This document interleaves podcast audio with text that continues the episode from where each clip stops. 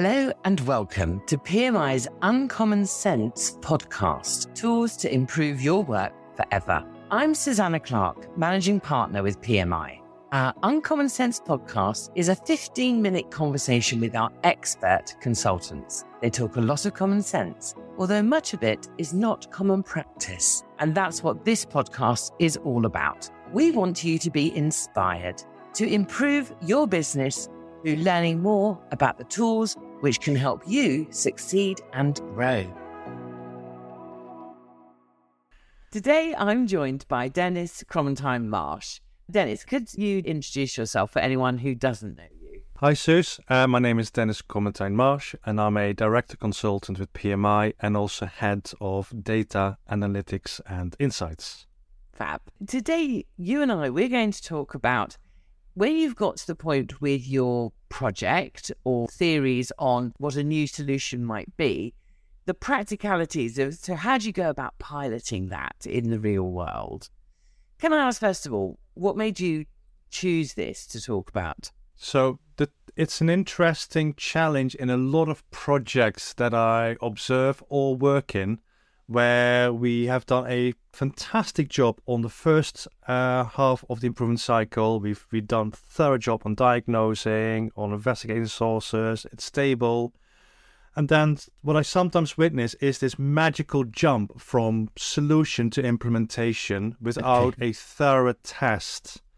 And I very often see this also this blinkered approach to confirming evidence, and we stop looking for disconfirming evidence. So we throw a number of underlying principles out of the window at this point because we're so eager to get to implementation and close the project out. And of course, in that journey, I see a lot of times, therefore, mistakes being made. And therefore, the solution which is being implemented is actually not what's really going to make the benefit it potentially could have been. Right. Okay. So this is this to close the gap between I've got an idea and I'm implementing it. It's how do I test it first of all to make sure that actually this is the right answer. Yes, absolutely. Yes. Okay. So first of all, do you want to just talk a little bit about that, about some of the things people should be thinking of when they're getting ready to test? Absolutely. So, I mean, let me first give a few uh, a few principles. Uh, then I'll give you a, a couple of bad examples so always go to the three question model. That number one, how, what are you trying to accomplish here? What's the purpose of you testing? And within that, you need to inform the organization that you may not get it right. The thing you're about to test may be a disaster, lead to scrap, lead to rework. So uh, one of the tips I gave recently to an organization on this is to say build in budget for testing. In the old days, was just called rework or extra time or overtime or scrapping, but built in that budget for time, resources, or materials that may be negatively impacted.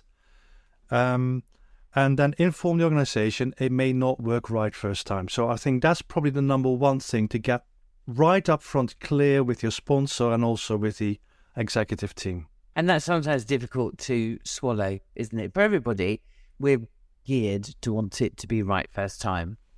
Absolutely. And you, you get this conflict between the, the head and the heart. Uh, yeah. I wrote a blog on this on LinkedIn. Eh? The heart desires change, but the head sometimes says, no, this wasn't the change that led to an improvement. But the heart says, "I'll do, and therefore I will modify now my results to be this, this the confirmation bias that we spoke about. Okay, so you've established the three question model. You've yep. set the expectations with your stakeholders and sponsors that you're going to do a test. So, yep.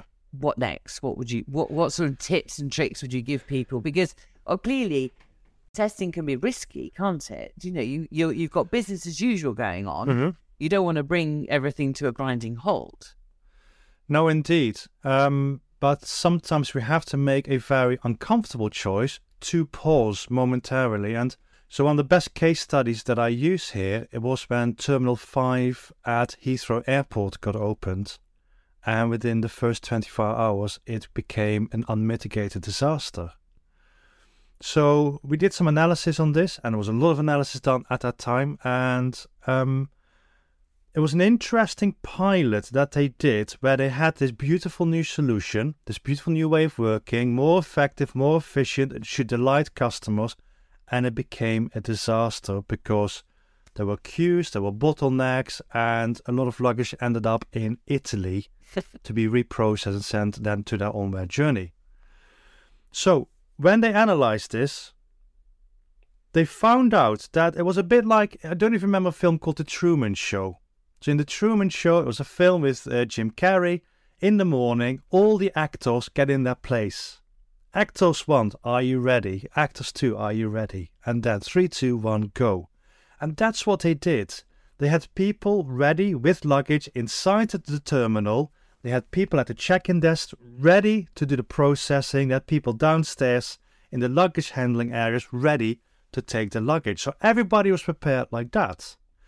That test was a success because everybody was in the right place ready to deal with that part of the process.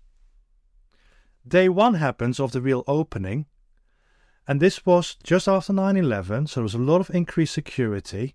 People had to drive, the people that worked in the building had to drive to their secure car park where there was a security gate. The security gate became the first part of the delay. Some people had forgotten their pass so couldn't get in the secure car park. So we had less resources now working in the building. We also now had people arriving, and the people don't arrive smoothly. They arrive as they arrive, when they arrive, you know, ready for their flight, some earlier, some later, etc. So we had variation there. The people downstairs in the luggage handling areas, they could not drink water whilst working because it's a secure area. Had to leave the area, and by law, they had to then have a 15 minute break every two hours even though there was a lack of resources working there, they had to come out to do their break, as it was agreed with their working conditions. So all these things started to cascade, leading to the the impact that we then saw in the newspapers and media, the delays, the lost luggage, etc., etc. So when you now analyze this, what you realize is they hadn't tested the real thing. Yeah they had tested a micro element of it which was within their control. They hadn't considered all the elements that were outside their control and the potential impact they had about what happens almost within the building. So here's an example of a pilot which was beautifully designed, was a success, and went horrendously wrong when the go live day happened. So, top tip here is as much as possible reflect the real world, the real scenario, and do not use actors, use the real people, and look out for anything that may impact the the outcome that you're after, that disconfirming evidence. So that's one of the the, the, the examples that I that I use in this. Another story, um, I was supporting a project which was within a manufacturing client, and uh, one of the factories was very very cash rich, and they had a mindset of wherever they have a problem, throw money at it and they had on a quite a good diagnostic on a um, a technical problem within their, manufacturing process, and it was all about measurement. So they came up with, you know what? We've got the problem. We verified the problem is. We now have forty thousand US dollars. Let's buy this piece of equipment because that will solve our problem. They bought it. They then did the pilot test with it, and guess what? It didn't work. So they just wasted 40,000 US dollar on this beautiful bit of equipment that nobody else could use. They had to scrap it. So here was an interesting example again, this gung ho mindset. We have the problem. I'm sure this will be the solution. Just let's go and buy it. So back to pilot testing, of course, is the question should have been how could I have tested this piece of equipment for its usefulness? Because we have a theory, can we test the theory? No. The language I've just used, Suze, as you will recognize it, is of course the language of PDSA, Plan Do Study Act. Yeah.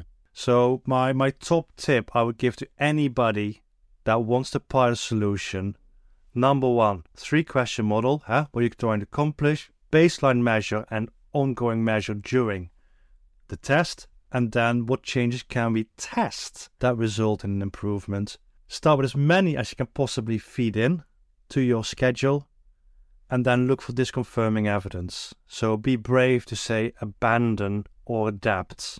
Don't feel forced or pressured that you have to say adopt. I'll go one more story. I was coaching a black belt project, and this black belt had a really interesting challenge. Uh, they worked in the water purification industry, and they had more than 100 sites where they take non potable water, so water that's not fit for human consumption, and had to turn it into water fit for human consumption. So his challenge was that they, that they had a gold standard site. And the CEO said this gold standard site now deploy this solution across all the other 100 sites that we've got.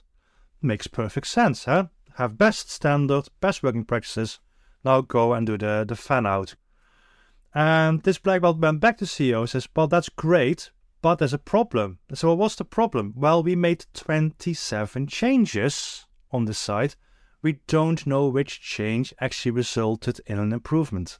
So, his project was actually a reverse engineering of all the potential solutions they wanted to test and figure out which one was significant. So here we had a black belt level project which was all about design of experiments but in a bit of in reverse to figure out which combination, which top 3, which top 5 were actually worthy of exporting to all the other 100 sites. So again a fantastic example of piloting and in this case using design of experiments. Yes, the opportunity there, which I see many times when I talk to clients who are multi-site, they they try something out, it works, they implement it, they get results. You can see the shift change on their control charts. Um, but the thinking about this, so is this going to work in different continents, in different locations? Yes. Really key. You can't just trust I can implement this. Absolutely.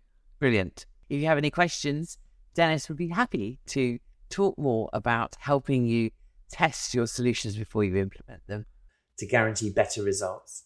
Thank you very much, Dennis. Thank you so much for joining us. You can find more episodes of our Uncommon Sense tools to improve your work forever in our Knowledge Hub on our website, or, of course, your favorite podcast platform. And do subscribe so you never miss an episode. Don't forget to check out the show notes for this episode, where you'll find links to more content on this topic, which includes webinar recordings, toolbox guides, blogs, and infographics, and our training page. You can always drop us a line on team at pmi.co.uk and arrange a time to have a call to talk about how these tools can help you in your organisation. We'd really love to hear from you.